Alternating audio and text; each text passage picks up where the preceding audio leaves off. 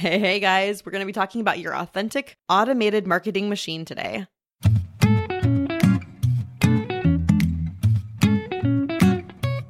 Welcome to the Know, Like, and Trust Show with Britney Gardner, the podcast where we explore the world of personal branding and how to build your know, like, and trust factor up for ultimate business success. And now, here's your host, Britney Gardner.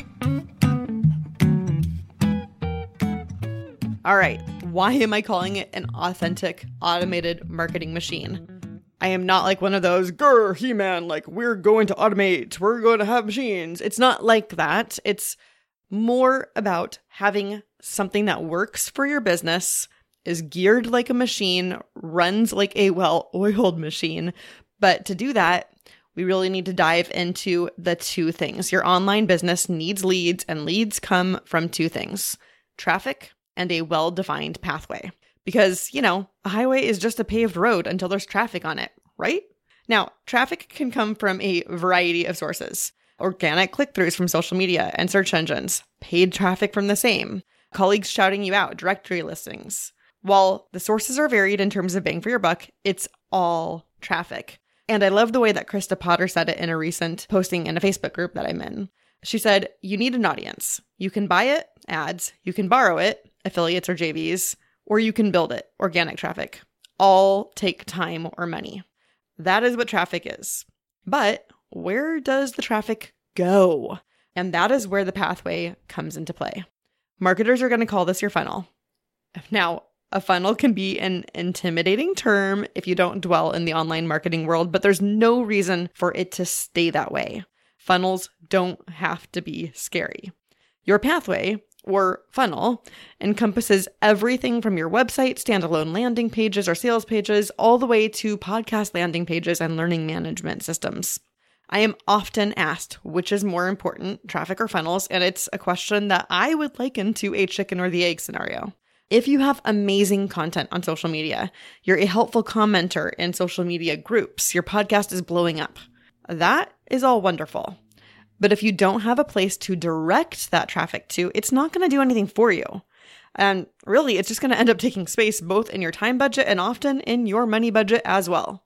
Now, on the flip side, what if you have a very well defined pathway? You have great offers for services that you provide, like coaching or other done for you services like nutrition plans or design packages, and even have a great funnel that's built out with good strategy, but nobody ever sees it because you don't have the traffic. This is why they're equally important and why they have to play well with each other to serve as assets in your business. Yes, I am talking about them as assets because you are going to invest time and money, as previously mentioned, into both of these assets. And then you are hoping, as you build them, of course, that on the back end, they are going to become a return on investment. And that is why any traffic plan, content plan, strategy, and any funnel build or design should be considered an asset to your business. So let's talk about your traffic asset first. Now, I used to read TV Guide. Yeah, friends, I was that nerd who actually read it. This is what happens when your parents don't allow you to watch any secular TV when you're growing up, so you clamor for it wherever you can, and then suddenly you're an adult and you don't know any of the 80s and 90s pop culture references. But I digress. Anyway, my favorite week of the season was the issue that they entitled The Best Shows You're Not Watching. That issue always fascinated me because they would profile really good sitcoms and dramas that just weren't pulling the ratings that they expected or needed to stay on air. They often talked about how the shows were too smart for their own good or they were beyond their time. And we've all heard stories like this. We've all heard of shows like Arrested Development that developed a huge cult following only after they got canceled. I loved that issue because it was all about traffic and marketability. Of course, this was long before I became a marketer, and maybe there was some foreshadowing there, who knows. But online business today, it's all about content. If you feel like you're on the never ending hamster wheel of content creation, you are not alone. Nearly half of business owners report spending over an hour each day creating content. That's sourced from Vertical Response for the stat if you want. However, you don't have to spend this amount of time creating long term. Yeah, maybe earlier on in your business you do, or as you're changing some brand messaging, you will. But users of my show up system and those in my content lab groups are learning how to create once, measure, and repurpose their epic content. The key is knowing the right kind of content to create so that it not only attracts the attention of your best client, but keeps it. Because, real talk here, the worst thing you can do is spend hours creating content only for your audience to scroll past it, or worse, stop the scroll and read it, but not register any memory of it in connection with you. I call this filler content. It might be interesting, and you may have posted it with good intentions.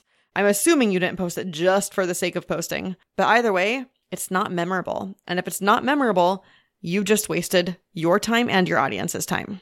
So let's take a quick foray here into the three types of content. The first is easily Googleable content. Googleable is totally a word in this case.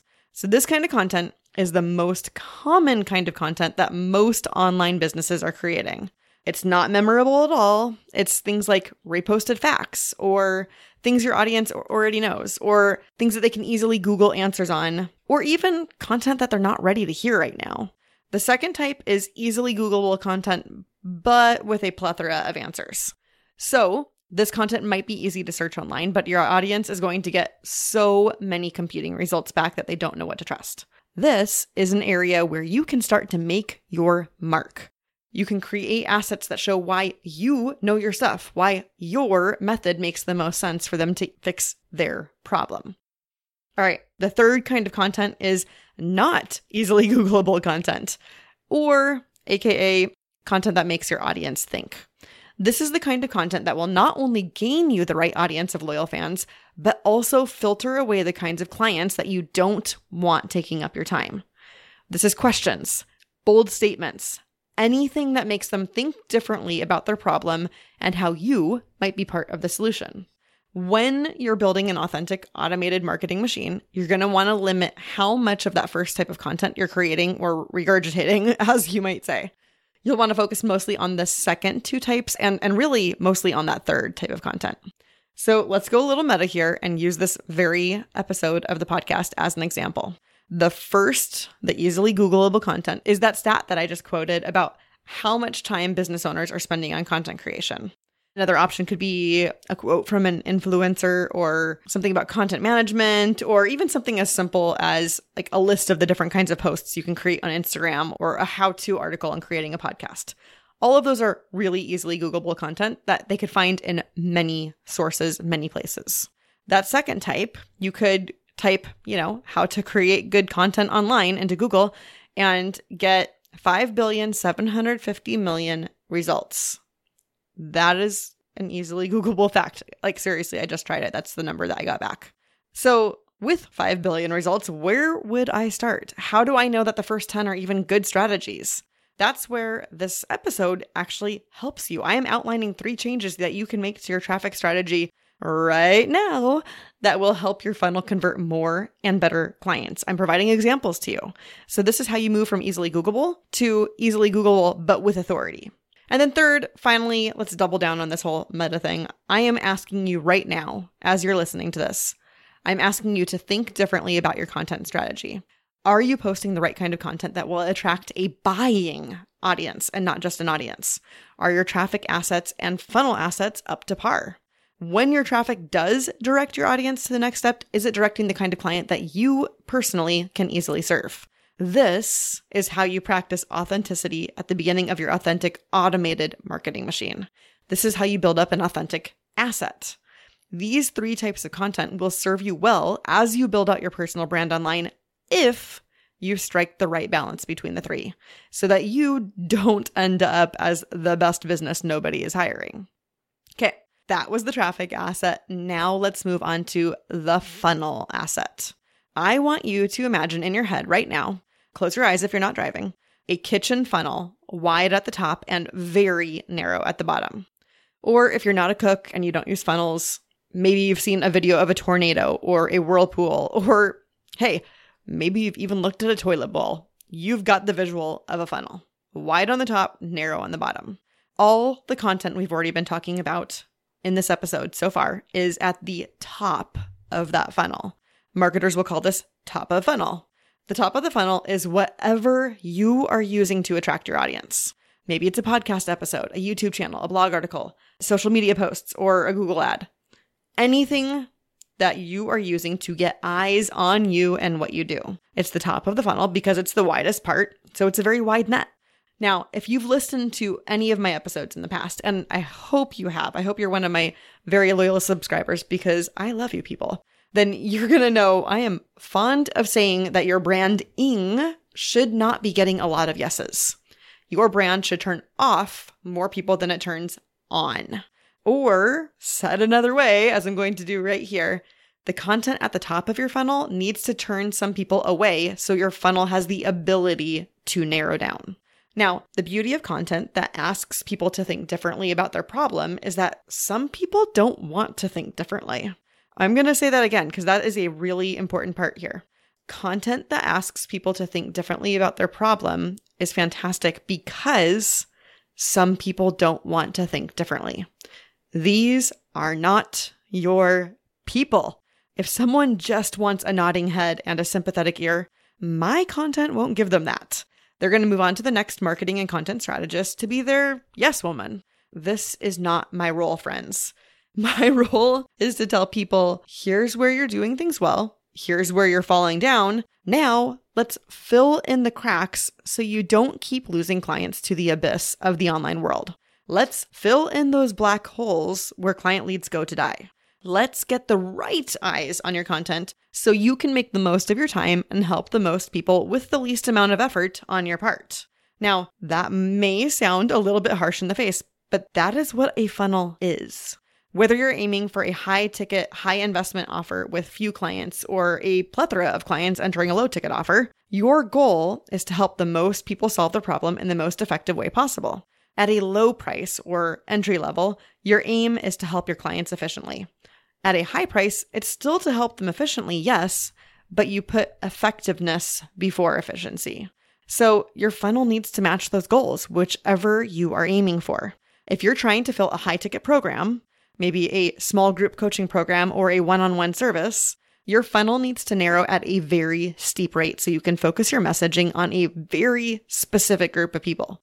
Low ticket programs need tight messaging, sure, of course, but include more people because the problem that they solve is either more common or requires less handholding.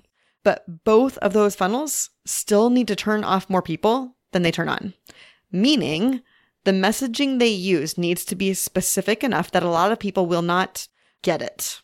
So, how do you do this, right? Well, Funnel Gorgeous's Funnel RX program says it's the trifecta of a great offer, great copy, and great design that create irresistibility, positioning, and trust. That is right there a funnel plan in a nutshell.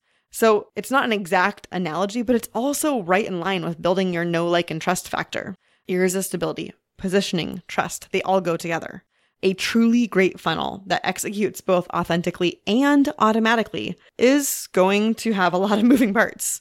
Everything from great sales pages to follow up emails, they all need to be accounted for for it to really grow your business without you losing a full head of hair in the process. But at the heart, it is designed to show up for a lot of people, your whole audience, and really only make sense to a narrow group of those people. The clients that you work with so well, it's a joy to work with them. This is why these two elements, the traffic asset, the funnel asset, have to play well with each other, why they have to sound alike and feed into each other. Now, if you have ever lived in a major metropolitan area with freeway traffic, you're going to recognize this analogy and you're probably going to groan a whole lot in the process. So imagine you're on the highway heading into downtown and the freeway just like ends. It empties onto a road into the heart of the city.